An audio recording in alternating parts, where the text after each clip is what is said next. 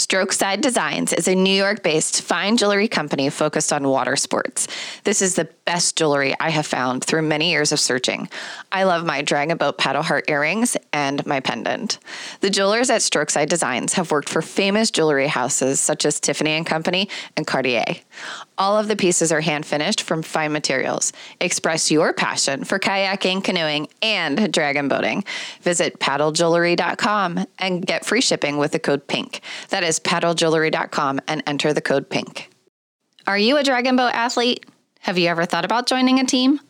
Hornet Water Sports makes high performance, lightweight carbon fiber dragon boat paddles. You can choose from one of their many graphic designs. Don't settle for just a boring black paddle. I love their design so much that I have four different paddles. They also have all of the Dragon Boat accessories that you need paddle bags, tip covers, tape, and more. Visit their website at hornetwatersports.com and enter the code PINK at checkout to receive 10% off of your order. That's hornetwatersports.com and enter the code PINK. Thanks for downloading. Our guest on this episode is Arpy Hamilton. Arpy found a pea sized lump in her breast in September of 2016. While she was having symptoms, she ignored those symptoms for approximately three months before going to see her gynecologist. She ended up being diagnosed at the age of 38 with stage 3 triple negative invasive ductal carcinoma. Arpy talks about her course of treatment and the struggles that she has faced. She also talks about the things that she continues to deal with even three years later. I want to give a big shout out to a mutual friend, Kathleen Wilson, for connecting me with Arpy. Take a listen in as Arpy shares her story. Welcome to Behind the Pink Ribbon, where we share stories, information, and other content related to breast cancer. My name is Melissa Adams. I am a 12 year genetic breast cancer survivor. I've learned so much through my own journey with breast cancer. I have met some amazing people along the way, many that have become lifelong friends. I have experienced the emotional roller coaster of a breast cancer diagnosis heartache, anger, frustration, loneliness, and even gratitude. Through this podcast, we will speak to breast cancer survivors, supporters, and healthcare professionals to gain insight and understanding behind the pink ribbon. I'm here today with Arpy. Arpy is a three year breast cancer survivor. She was diagnosed with triple negative stage three invasive ductal carcinoma in December of 2016. She comes from Pleasant Prairie, Wisconsin. So thank you so much for being um, on the podcast with us today. Thank you for having me. Absolutely. So let's talk a little bit about your journey with breast cancer. Um, tell me about finding um, either a lump or whatever it was that kind of took place that, you know, kind of led you down this path. Mm-hmm. So I, um, I'd always kind of had lumpy breasts, so to speak, very dense breasts and um, I had found lumps, and I would go to the doctor periodically, and they would tell me it was nothing. I had fibroadenomas, um, just benign little cysts, and they would go and come on their own. But this was different. Um, I had woken up early uh, the morning of a, a girlfriend's wedding, and we were all together. I was with all my friends, and I had found the lump, and it actually was very sensitive to the touch. It was about um, at 11 o'clock on my right breast, and um, it was kind of a passing thought, no big deal. And so, when you say um, sensitive, did it it hurt? Like when you touched it? it? It did. It did. The more I touched it, not necessarily just the first time, but the more I kind of played with it, it was tender. Okay. Tender to the touch and very small, maybe just a pea size. Okay. Because a lot of times what we hear is it's not painful. Right. Right. So, you know, to, so I wonder if it's, um, you know, because I did the same thing where I just kept touching it like it was going to go mm-hmm. away or something. right, right. You're just checking to see if it was there. Yeah, exactly. So, okay, all right. so, um, so not necessarily a an immediate thought because you had already been yeah nothing alarming. Okay, okay. So, um, w- like, what did you do next um, after that? Absolutely nothing. Literally nothing for months. Oh my gosh. And yeah, that was in September of 16. And um, I think, you know, now that I look back, there were symptoms, but I ignored them, which is really weird because I had always told myself, pay attention. If you ever notice these symptoms, something's wrong. But I missed every single one of them. And what were those symptoms? What were things that I, kind of um, popped up? Well, I had a lump and it was growing. I had some pain in my underarm area, kind of, and my bra was bothering me. I had to, I was stuffing tissue in the side of my bra because it almost felt as though the wire was bothering me. I, I couldn't really tell what it was. I thought it was the bra. Right. Uh, come to find out, it was a swollen lymph node.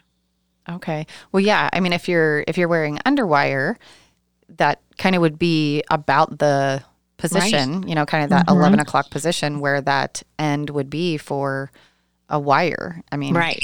At least as far as re- I remember. hmm Yeah. um, okay, so that would make sense that you would think that. was sleeping constantly. I I was um, I was a full time student, but I was giving up study time to sleep. Okay. And now that I look back, it was it was just excessive. Right.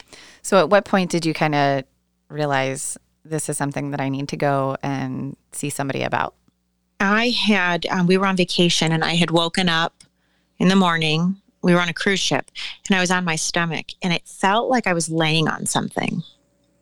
And I rolled over, and when I touched it, it was so big, I could take my um, middle finger and my thumb stretched out wide, and I could wrap it around it from the center of my breast, um, like the cleavage area, all the way to the armpit. Oh wow. It stretched across the entire top quadrant of my breast. And so in September, it was size of a pea. Right. And then here you are December now. Yeah. Mhm. And I mean, really, that's not a long time, Right. but it had grown that fast. Mm-hmm. Wow. Yeah. And after all was said and done, it was about eight centimeters. And um, they said it had tentacles, which was very, very odd. So was that when I hear kind of tentacles, I hear that that's usually associated with like lobular versus ductal. So was there a combination of both or what, you know, they never say- said that there was, but initially, early on, the thought was that it was lobular. Okay. Yeah, because I've I've only heard of Right. kind of that tentacle conversation when it's related to the lobular. Mm-hmm. Yeah, it was not. It was invasive. That's interesting. Right. Okay, And, so and quite large. Yeah, so you went in. So did you go to your um like your PCP or did you go to your gynecologist or I who did you? did I did go to my gyno because um, at CTCA, which which is where I work, And um, I wanted to be seen cancer- there. And that's Cancer Treatment Centers of America. Just Correct. for anybody that's listening that doesn't know what CTCA is. Mm-hmm. Although I feel like it should be a household name. it really should be. They saved my life. Uh, Cancer Treatment Centers of America. You, um, it's an oncology hospital. So in order to be seen there, I needed an order. So I went and saw my uh, gynecologist, and actually, because I'm quite young, I I had to beg for her to write me a referral to have a mammogram. She wanted to fight me about it and say, "You're really young. I have no family history." She really, really felt that it was just a blocked lobular gland Right. And how old were you? because of the location. I was 38. 38. Okay. Yeah. I, I find that um, many people that I talk to um, who are under the age of 40 and sometimes even 50, that there is resistance to Right. send, you know, somebody off for a mammogram. And then it's, you know, usually it's more to appease. Yeah. Um, and then surprise, Right. it's something else. Yeah, else. I don't believe she didn't. Um, and I'll tell you more about that later. But she absolutely was not concerned in any way, shape, or form. okay. So, but she did. I mean, she said, She did. Okay, Mhm. we'll send you. And then, so you immediately started with CTCA in terms of even the diagnostic screenings. I did. I did. I was able to call them that day. It was a Thursday, and they had me scheduled for the next day. Wow. So I went in on Friday. Uh, it was, um, I want to say it was around like December 8th. I went in on Friday and they did the mammogram and I immediately sent me for an ultrasound. And I had been through this before and usually the tech will go out, at, talk to the radiologist, and come back, and I'm free to go. And this time, the radiologist came in the room with her. That's usually the scariest thing. Mm-hmm.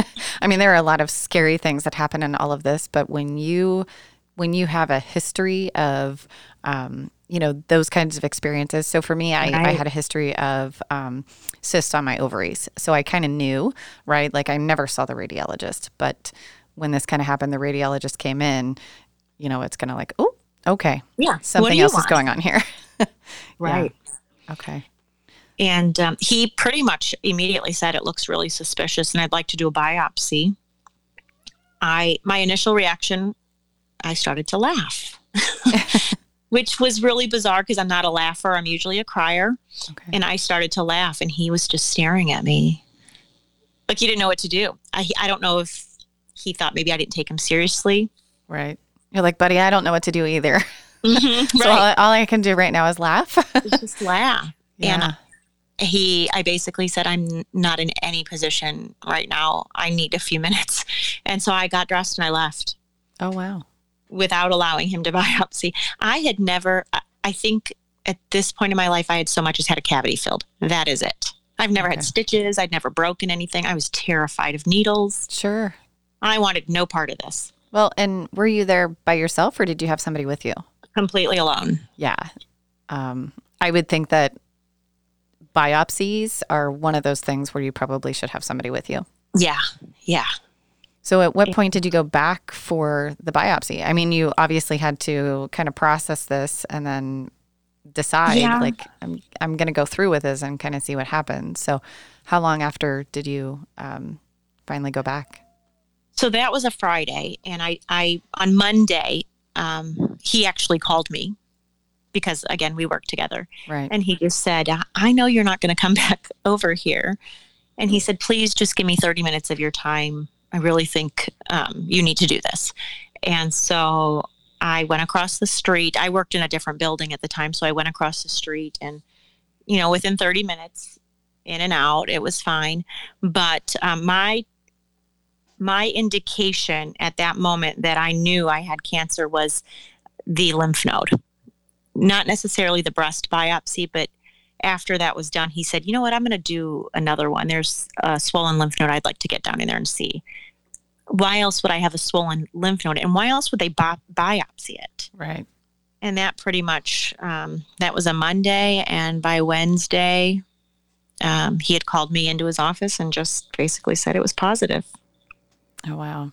So it was very, I mean, I kind of yeah, and I I kind of like just thinking about these are people that you work with, right? Like there's right. no um, there's no privacy in that, right? Where right. like if I didn't want my coworkers to know, I just wouldn't have to tell them, right? Like right.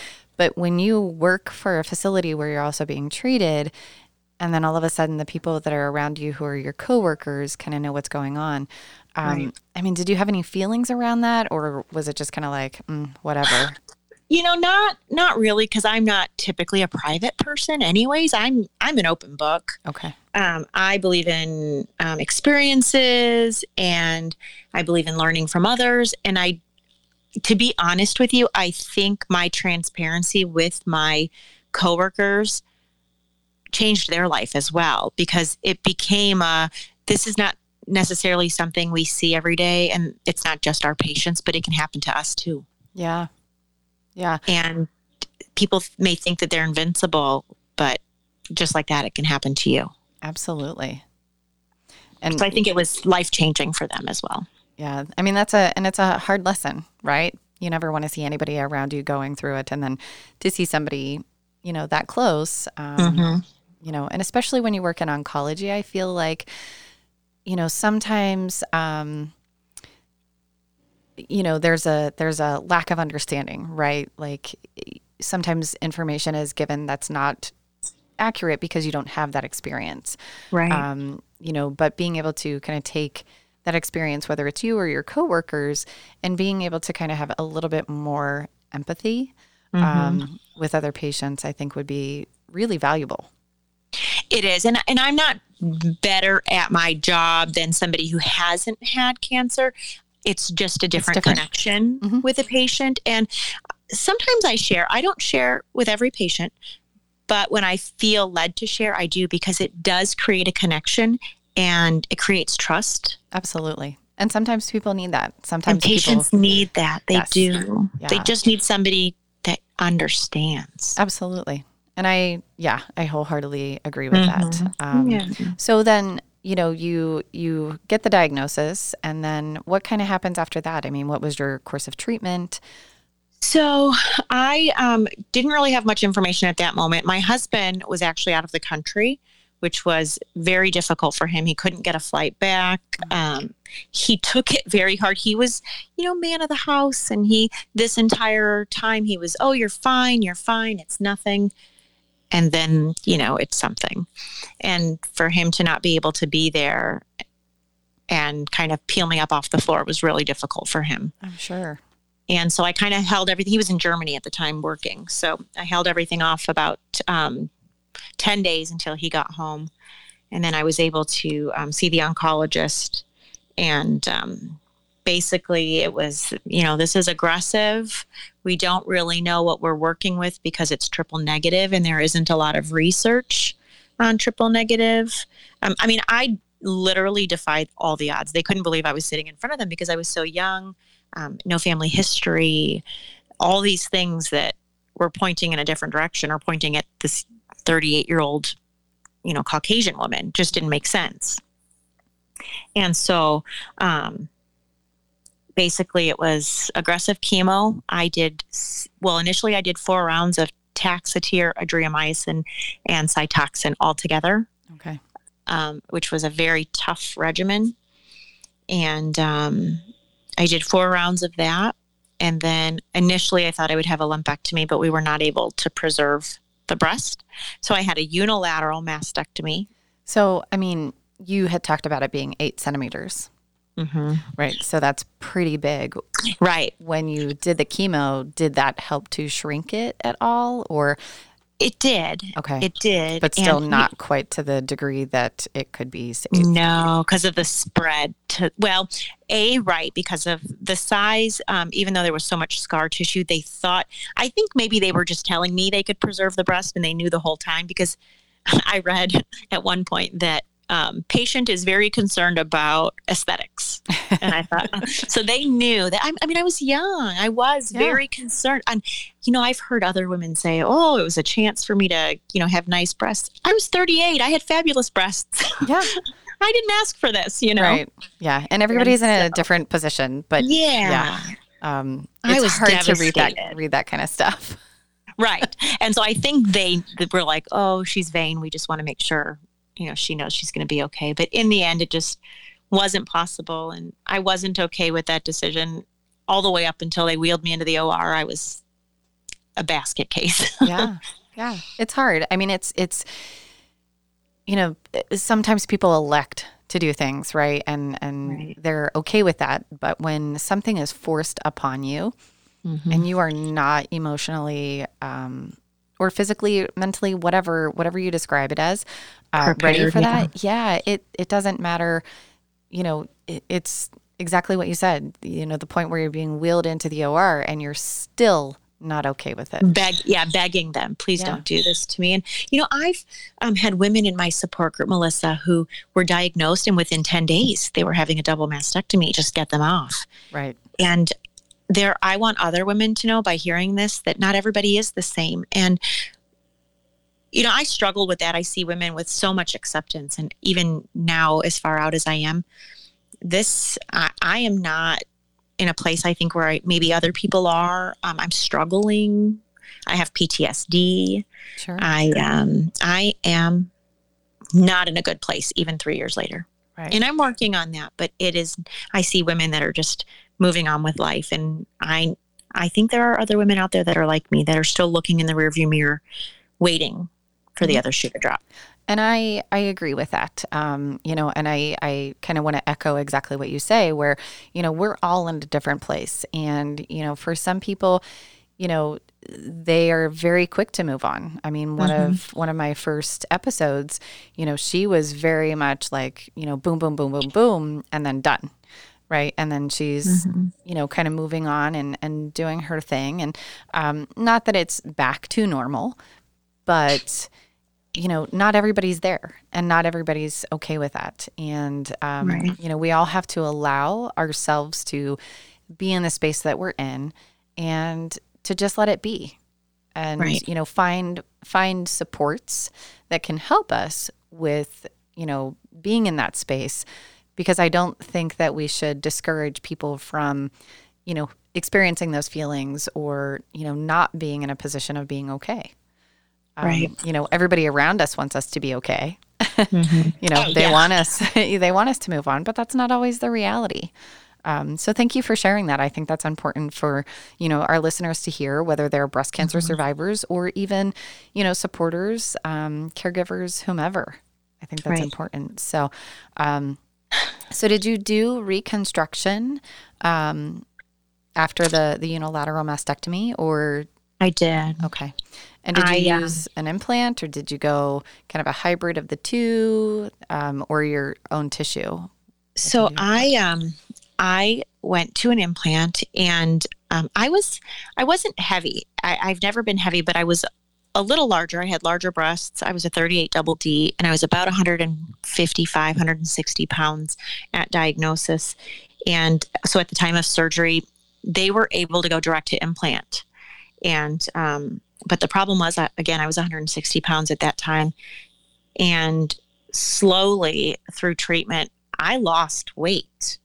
Um, and so now, almost three years later, my implant is failing and um, it is encapsulated and it has to come out. I have chronic pain because of it. Um, and it just has to come out. But again, fear is driving my decision. So sure. here I sit, terrified to go through with another surgery. And is it is it encapsulated because you had radiation to follow or because yes. you lost the weight? Okay. Both actually. Both. So um, it's it's this giant implant, and I'm about so I was about 155 pounds. I'm about 111 now. Oh wow, that's a so significant yeah. drop. Yeah, so I have this large implant, and part of it, you know, I'm going to be honest and tell you that part of that is my PTSD and my anxiety and the depression that came with the diagnosis. Um, it caused a little bit of an eating disorder. Yeah. I wouldn't say um, I would just say that there's some fear there with food, you know? Right.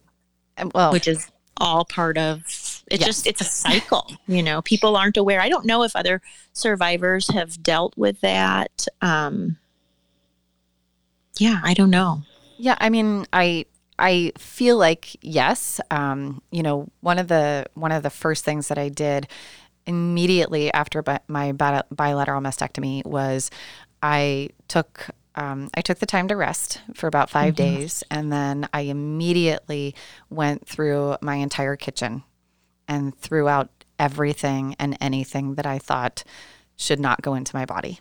Could cause cancer. Yes. Mm-hmm. Yes. So, you know, it didn't quite go to maybe the degree that you've experienced. Um, mm-hmm. But I think there is, you know, legit fear of, you know the things that we're putting into our bodies and you know um, i mean i feel like this is a conversation that could go on for yeah. Oh, hours oh, yeah. Um, yeah. you know but but our food is you know what our food is exposed to and then mm-hmm. we're then consuming that ourselves you know the pesticides i mean right that alone is enough to drive people crazy um, mm-hmm. with thinking about putting that that stuff into your body Right. Um, so yeah, I mean, I, I, um, you know, I, I'm sure that there are other people out there that have had the same experience. And, mm-hmm. you know, and again, I have to thank you for sharing that information because, you know, it may not be something that people are willing to come forward and say. Right. Um, right. You know, but maybe, and that's why I speak it because for yeah. the longest time, Melissa, I didn't think it was an issue. And you know, people don't walk a day in my shoes, so they don't understand what goes on in my head. If I eat something that has sugar in it, I may th- obsess over that. And that's part of, again, you know, the anxiety just from the diagnosis. And I've I even say sometimes, and I don't mean to negate what treatment is like because treatment was really difficult for me, mm-hmm. but mentally it was a little easier because I was actively doing something. And as a triple negative patient, tamoxifen or any kind of, you know, um, um, I don't know what they're called, aromatase inhibitors or anything right. like that. That's not an option Those for options, right? So I'm not doing anything. The only thing I can do is watch what I put in my body, but I obsess over it. sure. to the point of it's just unhealthy. So I want other women to know that if they're struggling, just tell someone, just say it because if you say it, you're held accountable. I have people all around me that hold me accountable. Right. Yeah. And that's and that's you know, kind of exactly what it is, is, you know, say it out loud and get you're the support. Alone. Yeah. Mm-hmm. And know that you're not alone. I mean, you know, I, when you talk about support groups, are these support groups that you're attending or support groups that you're running? Um, no, just support groups that I found online with other okay. women. Um, Young Survivors Coalition is a good one um, okay. for women under 50, I believe.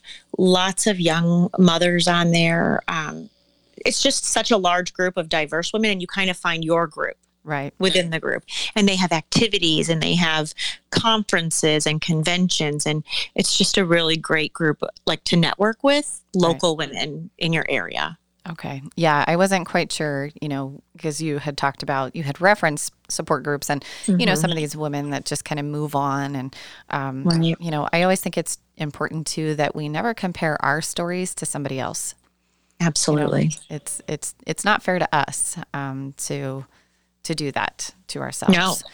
Um, mm-hmm. So so you did the radiation. I mean, you did the chemo. You had the the um, unilateral mastectomy. Did the radiation, and then from there, you know, again, you talked about being triple negative. So the mm-hmm. the treatments really kind of stopped. I mean, literally. Right.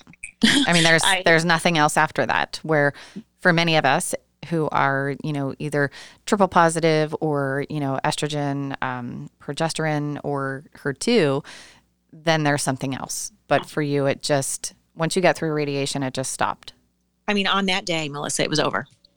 Right. And um, that's kind of where I consider my anniversary. So um, August 15th, 2017 is the day I finished treatment. Okay.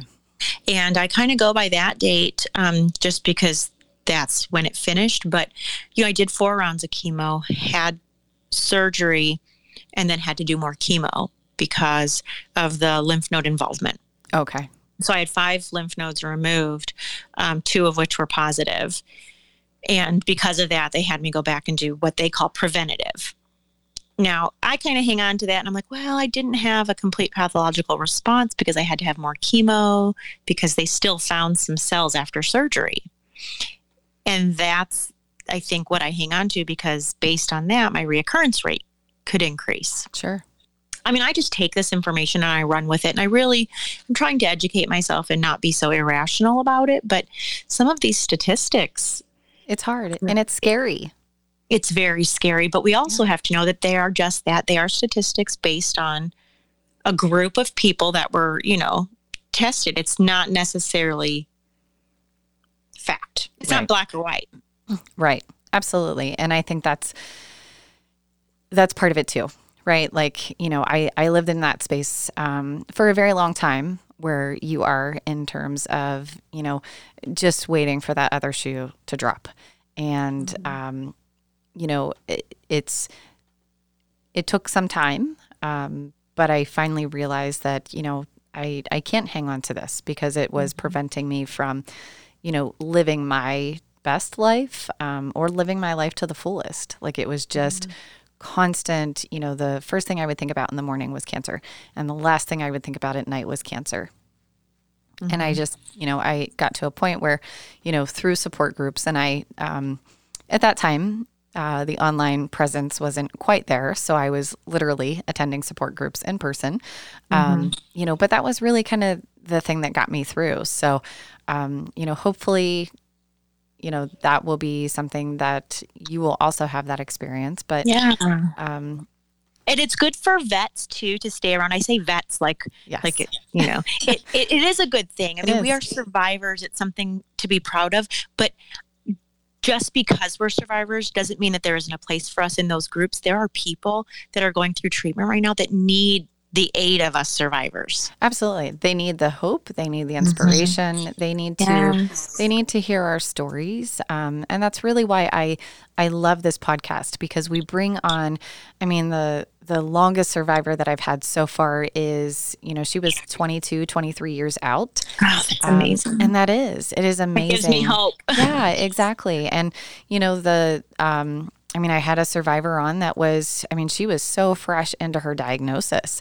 Um, you know, so I, I hope that we can capture all of that, you know, that range so that our listeners somehow are impacted in some way uh, positively, you know, right. and can find some inspiration and hope um, through mm-hmm. all of this. So, um, but I agree. You know, we we've talked about so many things mm-hmm. today. Um, I think it's it's been um, you know a great conversation, and you know, unfortunately, we do have to wrap up here. Although I feel yeah. like I could talk to you for forever.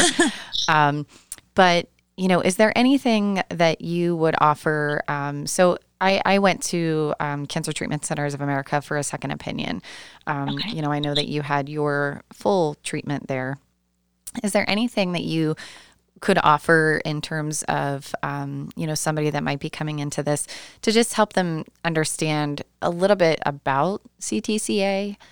Yeah. Um, so I I believe so much in our mission. I I believe that they saved my life. And CTCA is different than uh, Cancer Treatment Centers of America. I'm sorry, is different than other um, oncology specialists or other hospitals in that we treat the entire person, not just the cancer.